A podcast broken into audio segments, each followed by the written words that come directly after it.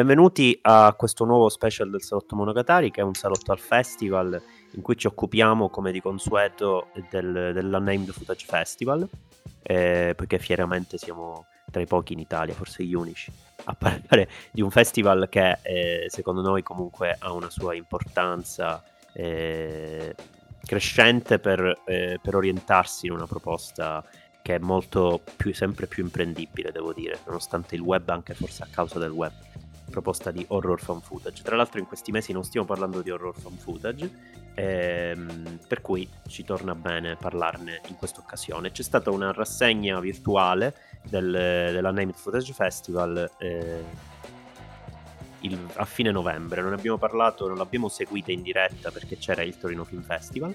Nonostante ciò abbiamo recuperato alcuni titoli grazie anche alle case di produzione e distribuzione di alcuni film eh, e siamo riusciti a, a, a farci un'idea. E ne abbiamo scelti quattro, anche se io sub- immediatamente mi brucio un titolo curioso che è un piccolo corto, fra i tanti corti che hanno fatto, un piccolo corto è stato quello di R. Carvey, che è il regista di Carnival of Souls, che eh, si chiama eh, Shake, Hands, Shake, Hands, with Danger. È, eh, diciamo, è, è, curioso che è un regista di, di, un horror come Carnival of Souls, poi dopo quasi vent'anni, insieme ad altre cose che ha fatto, ha fatto quasi solo corti, anzi forse solo corti tranne Carnival of Souls, faccia un safety film, cioè un film, un instructional video, diciamo, per intenderci, quindi un video di istruzioni su come evitare i pericoli del lavorare come operaio con macchine come trattori o cose del genere. Dura 20 minuti, è piuttosto ironico, è, è, come appunto, sicuramente qua c'è l'influenza del testo di Eller Nicholas che noi abbiamo citato tante volte sull'horror fan footage, perché certamente i safety films come interazione tipo della voce, della voce fuori campo con, li, col, con, lo spettatore, ma anche per un certo gusto exploitative sulla violenza, ecco, hanno un legame con l'horror e anche con l'horror fan footage in particolare. Quindi è, è una scelta curiosa, credo che in generale sia una forma antenata dell'analog horror e la scelta è interessante. E comunque ce n'erano altri in programmazione, però ecco, mi sembrava questo curioso per, proprio perché è di R. Carvey. E dopodiché partirei con eh, il primo film che, che, abbiamo scelto, che è You're Not Alone di Derek Mungor, che è un film... Eh, allora, IMDB dice 2014, ma eh, nelle, nelle, se vedete i poster eh, dell'uscita al cinema o un video, non mi ricordo, risulta 2013, su Letterboxd è 2016, non se ne capisce, non si capisce niente. Però noi ci fidiamo di IMDB e quindi è 2014 e non è un diegetic camera horror, vi- horror film, ma è un vero e proprio POV horror, cioè uno slasher super classico, super carpenteriano, ambientato il 4 luglio, quindi anche con eh, un chiaro riferimento al, eh, alla facciata borghese degli Stati Uniti di provincia. Eh, spicca- spiccatamente statunitensi, ecco, mettiamola così, dialoga molto con The Purge in generale, c'è quel tipo di atmosfera lì, molto calma, in realtà nasconde una violenza quasi, mi viene da dire, sistemica, come se esistesse una forza violenta sotto il, il paradiso ipocrita di festeggiamenti, di spirito nazionale e tutto quanto. 50 minuti negli occhi della protagonista Natalie che torna nella sua città per il 4 luglio 50 minuti di lei che va in giro con i suoi amici, 50 minuti di setting, di preparazione di un'ambientazione e poi i restanti 40, no, sì, 40 sì. di lei che viene inseguita da questo stalker che improvvisamente si presenta a casa sua e, e la vuole ammazzare senza alcun motivo. Tra l'altro all'inizio ha una maschera ma poi non ce l'ha quasi per niente. E noi siamo sempre negli occhi di lei e non ne usciamo mai, per fortuna mi viene anche da dire. Ehm, lo slasher è un po' povero. Eh, il setting dei primi 50 a livello scenico non serve a nulla. Non serve neanche troppo a capire la protagonista, quindi no, non si presenta neanche questo mitico e eh, improbabile allineamento, come dire, psicologico con la protagonista. Eh, la paura latita. Mm, è interessante questa scelta del pov horror senza... cioè non, non, ne so tanti, non ne saprei dir tanti di pov horror slasher del tipo abbiamo eh, solo lo sguardo della protagonista, seguiamo quello per tutto il film con coerenza eh, e eh, senza uscirne mai. Ed è interessante, secondo me, il fatto, ma questo è molto sovrastrutturale, che sia un po' horror e non essendo diegetic camera, quindi non avendo la necessità di dire noi stiamo vedendo delle riprese vere, può fare effettivamente quello che vuole, musica extra diegetica, jump cut, salti, poi che questo ne vada del modo in cui noi diciamo proviamo tensione con questo tipo di film, se ne può parlare, nel senso che trovo che i jump cut siano assolutamente controproducenti alla generazione della suspense. Detto questo, lo può fare e quindi diciamo andiamo oltre molti dei limiti che noi troviamo in questo tipo di film, accettiamo la scelta della musica extradiegetica brutta, però comunque la accettiamo e, e guardiamo, diciamo, è una, una, una, chiave di lettura sullo slasher, boh, esiste. Bello. Sì, è quasi più... È, cioè è interessante che esista eh, perché in qualche modo ti dice ok si possono fare queste cose, considerate l'idea di, eh, di immaginare uno slasher totalmente dal punto di vista, in soggettiva, dal punto di vista del, della vittima in questo caso. Eh, però, appunto, come dici tu, cioè io personalmente ho trovato in realtà molto più interessante la prima parte in cui non succede nulla, la parte non slasher, perché non lo so, in qualche modo secondo me riesce abbastanza a restituire un po' l'atmosfera, quella di estate, del 4 mm, luglio, i festeggiamenti, eccetera. Cioè, nel senso, entri abbastanza nella, nel, nel, setting, quindi da quel punto di vista lì funziona molto bene. Il problema è che poi tutta la seconda parte slasher è molto scollata dal, dal, dal, dal setting perché appunto non comunque le case in cui lei scappa, la maggior parte sono praticamente case che vediamo per la prima volta. Mentre lei scappa, quindi non c'è neanche una comprensione di spazi o dire suspense per dire oh si sarà nascosto in quel, in quel scantinato che abbiamo visto poco prima o che ne so. È solo lei che scappa da questo tizio di cui non si sa nulla. Eh, e e boh, sì, ne, mm, io l'ho trovato abbastanza. Cioè, abbastanza deludente proprio per la parte slasher. Cioè, quasi, quasi avrei preferito non ci fosse. Fosse andato avanti con il suo. col suo. settare un film. Eh, esatto. eh, per, che, senza andare da. Cioè, quasi mi verrebbe più da dire sarebbe interessante vedere un film POV cui, non horror ma in cui non succede niente e si vede mm. qualcuno vivere cioè quasi per dire. Poi bisogna ovviamente vedere chi lo fa come lo fa eccetera. Però diciamo che Fermo questo film mi ha dato questa impressione qua.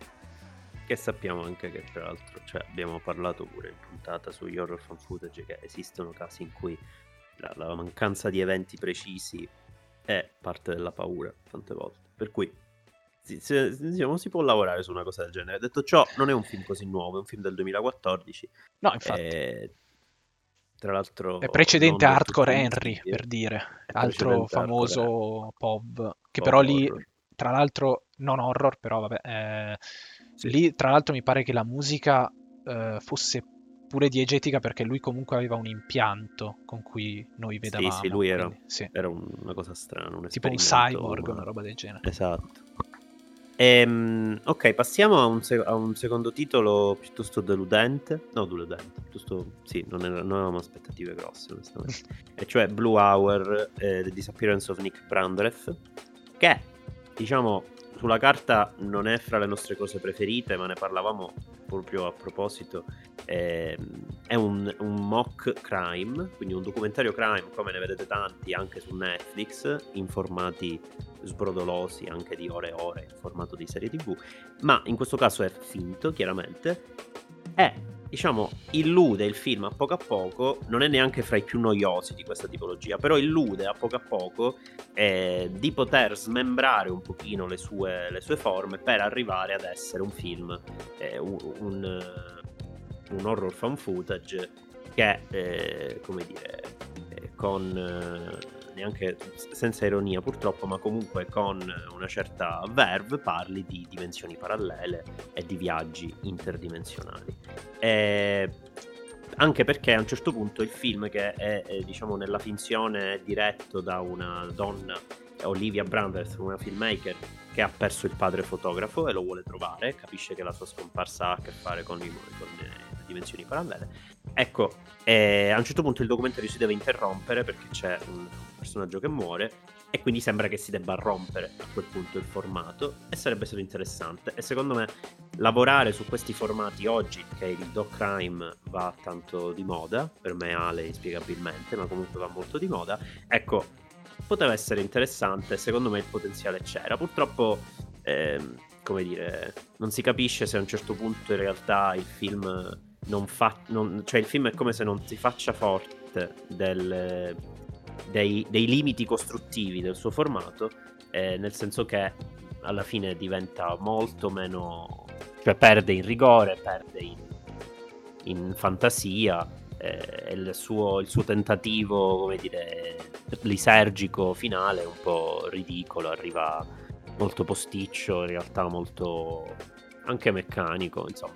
E quindi non, non è un film, non è stata una, rivelazione. Dei titoli di cui parliamo oggi, però, è l'unico ed effettivamente del 2023, uno dei pochi molto nuovi. Tra l'altro, credo on demand si, tro- si riesca a trovare. Eh, sì, io sono d'accordo, aggiungo solo una cosa mia, eh, che cioè una cosa che non capisco di, questo, di questa tipologia di, di, film. Poi io non è che ne abbia visti molti perché in realtà non mi, non mi attirano, non mi appassionano, non, non mi interessano.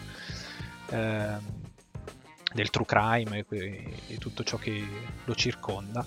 Eh, però, cioè, ad esempio, in questo film in particolare c'è una cosa che io, cioè, secondo me, me lo, me lo rende ancora più.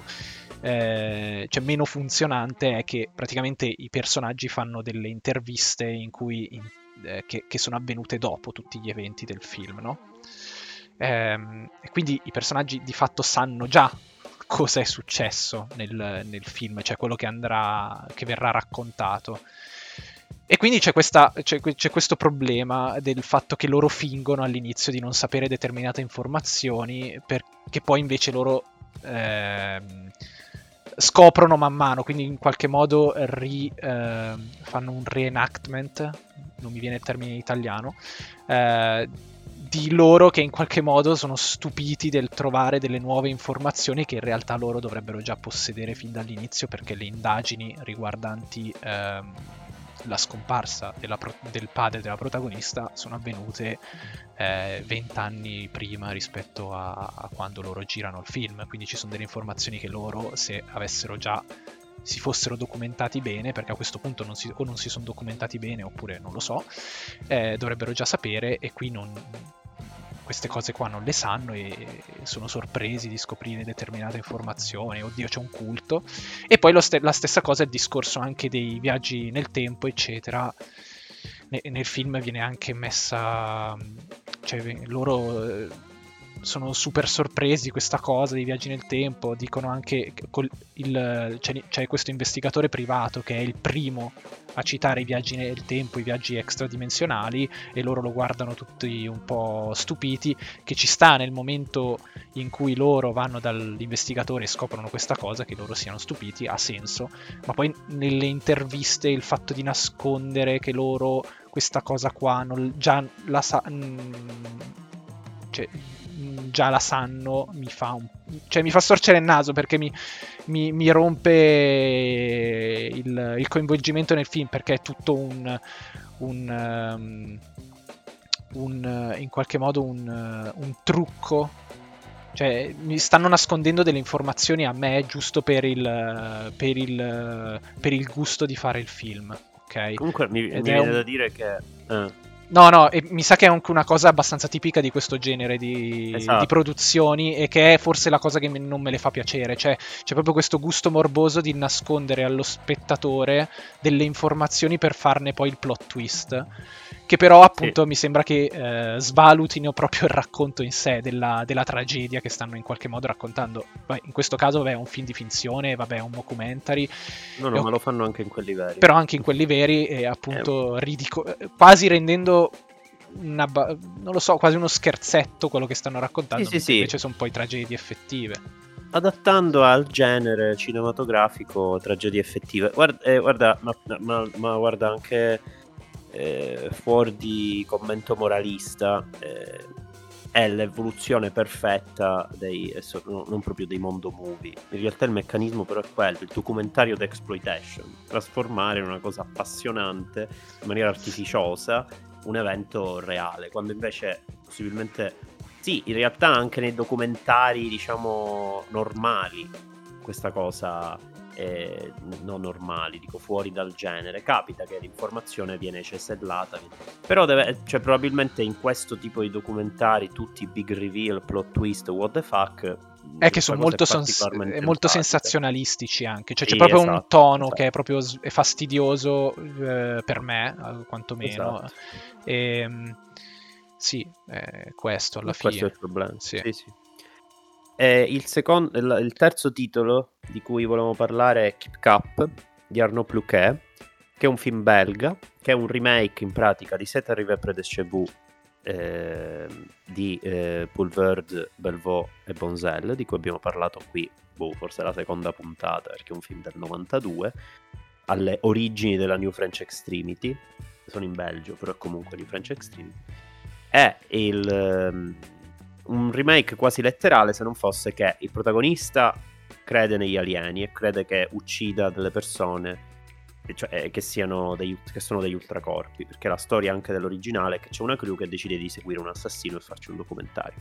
Però nel primo c'è un'evoluzione, nel film di, di Bonzel e di Belvaux c'è un, un'evoluzione della partecipazione della crew alla vita del protagonista, tanto finché non diventano veri e propri poi non dico scagnozzi, però insomma, partecipano assieme alle sue violenze, lo aiutano in pratica, eccetera. Invece Keep Cup, che dura anche un buon 20 minuti in più del film originale, non ha questa evoluzione ed è molto più eh, piano in questo fronte. C'è sempre questo straniamento della crew rispetto al protagonista.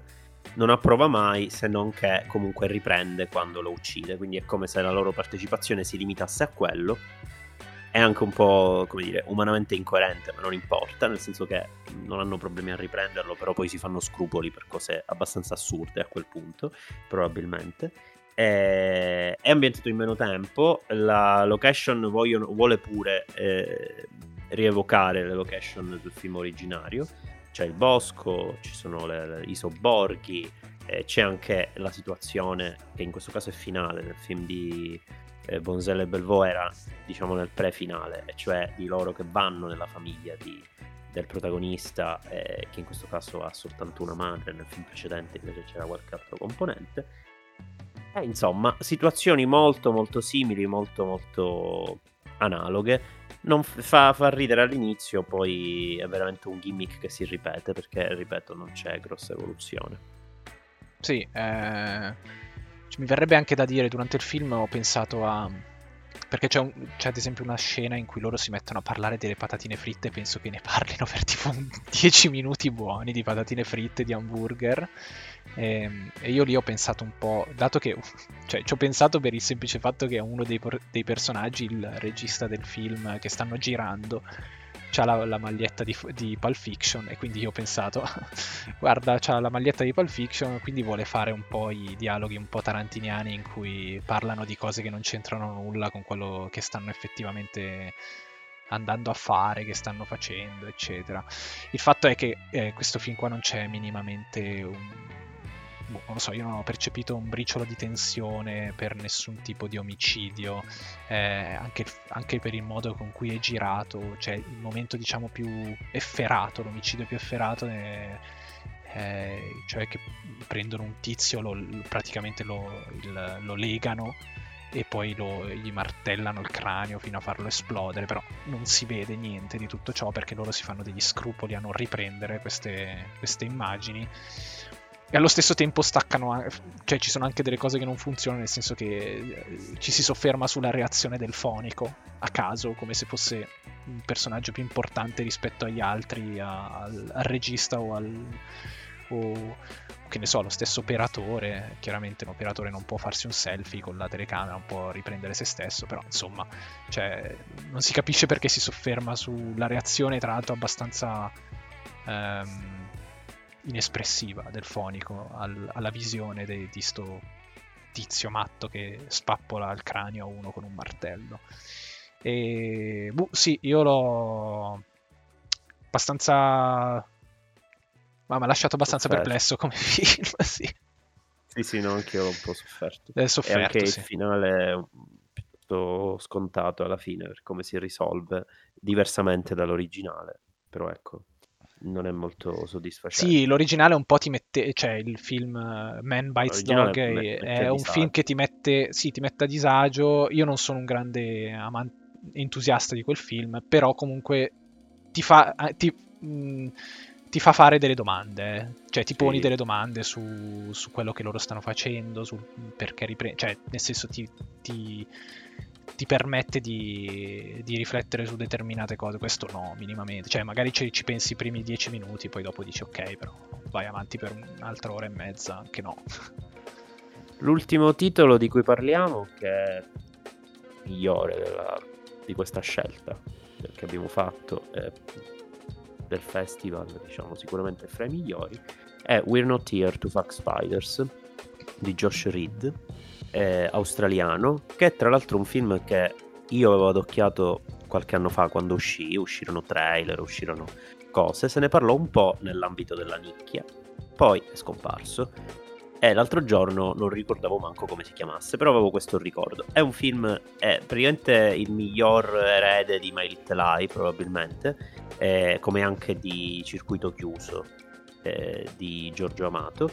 È un, un, poliziotto sotto copertura o forse um, qual- qualcos'altro, non, non, è super super chiaro in realtà alla fine se ci si pensa, installa delle camere di sorveglianza dentro la casa di un drug dealer, di un ice dealer e, e che è una casa assolutamente folle, tutta disordinata, in cui Lercia. questo tizio, lercia, in cui questo tizio eh, tiene un disordine assoluto, fa feste, eh, dre- droga, sesso, rock and roll letteralmente perché lui suona la chitarra, eh, così come in generale c'è una continua musica, eh, tunes tunes sparatissima però eh, succedono varie cose dentro questa casa, ma la tensione vera è che c'è l'occhio di questo personaggio infiltrato che nella casa ci entra e interagisce con i personaggi, che li spia, ehm, che li osserva dalla casa di fronte. E non è affatto male eh, appunto il modo in cui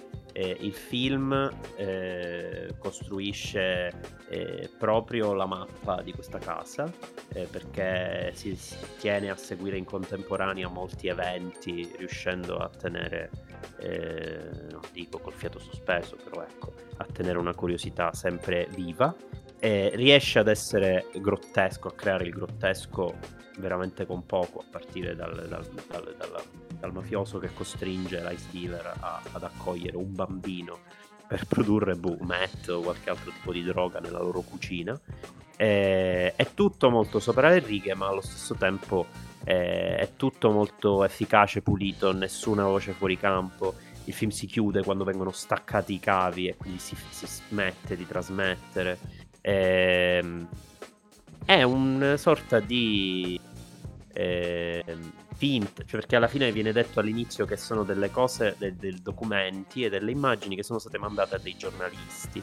Eh, quindi è una sorta di reportage allucinato di, un, di uno spicchio, di un, di un piccolo luogo eh, di realtà australiana nascosto dietro anche qua come in You Are Not Alone, dietro le tendine eh, borghesi di un quartiere abbastanza benestante. E poi dentro c'è questa casa assolutamente delirante, tutti i personaggi ben identificati nonostante quasi mai si ricorre al zoom digitale al primo piano ma i personaggi sono perfettamente identificati. Noi avevamo il dubbio su chi fosse chi a un certo punto, però neanche troppo. Il, il film è ben organizzato. Ma secondo me il dubbio era nato no, in noi anche per il fatto che parlano questo inglese australiano eh. abbastanza stretto e quindi non, senza sottotitoli era... Dif- cioè secondo me con, so- sì. con i sottotitoli avremmo capito subito o almeno abbastanza presto il, il, il, fatto che uno di loro era quello appunto che filmava e quindi era sotto esatto. copertura, ma è solo per una questione nostra che cioè, appunto questi parlano sto australiano strettissimo. Esatto. E in generale comunque devo dire che si fa forte della struttura reality horror, diciamo, quindi non è neanche un horror in realtà, è una sorta di thriller, comunque di, di, reality movie con le camere di sorveglianza, proprio perché non appena, nei pochissimi momenti in cui c'è una camera improvvisamente mobile installata sulla giacca del protagonista, e, arriva questo dopo più di un'ora di film, ti rendi conto di, di quanto è straniante vedere quel, quegli stessi luoghi da una prospettiva anomala, diversa in movimento. Quindi, eh, come dire, proprio da un punto di vista sensoriale e percettivo, secondo me il film è affascinante da questo punto di vista. Sì, perché senza fare appunto come uh, you, are, you, Are, Not Alone, che c'è appunto questo setting interminabile, questo ti fa entrare nel setting in maniera del tutto subliminale, cioè, cioè a parte che ti ci butta dentro subito. Però poi dopo ci rimani dentro e non esci praticamente più da sta casa uh, delirante. Eh, delirante perché appunto questi personaggi vivono in condizioni folli, eh, con uno stile di vita folle, in, in mezzo eh, sommersi dall'erciume. A un certo punto compare un pesciolino che dura boh, probabilmente due ore e poi la, la boccia d'acqua viene riempita, di, esatto. viene riempita di sigarette, alcol e questo pesciolino sparisce subito. Eh, e ci sono questi momenti improvvisi di ah ma forse dovremmo mettere in ordine e poi il delirio subito dopo. E con appunto abbia, ogni telecamera ci ha segnato in basso a destra l'orario il giorno quindi se, eh, cioè è anche sempre ben identifica- identificato l'orario e quindi quanto tempo è passato rispetto a quello che abbiamo visto poco prima eccetera quindi anche il, il passaggio di tempo è, è importante nella, nel, nel, film per, anche per capire eh, appunto anche banalmente come, come il loro sti- lo stile di vita di questi personaggi. È un film natalizio. È vero, è, estivo, vero. perché sì. in Australia è estate. C'è un albero di Natale. Quindi su Vimeo on demand, per cui se avete voglia di un film natalizio curioso e masticate l'inglese, eh, è comunque divertente anche se non si capisce perché sono sì, veramente fuori di no, testa. È... Esatto, divertente comunque perché è molto, cioè ha questo carisma grottesco molto sì. efficace. Eh, guardate, non siamo qui a scopare ragni.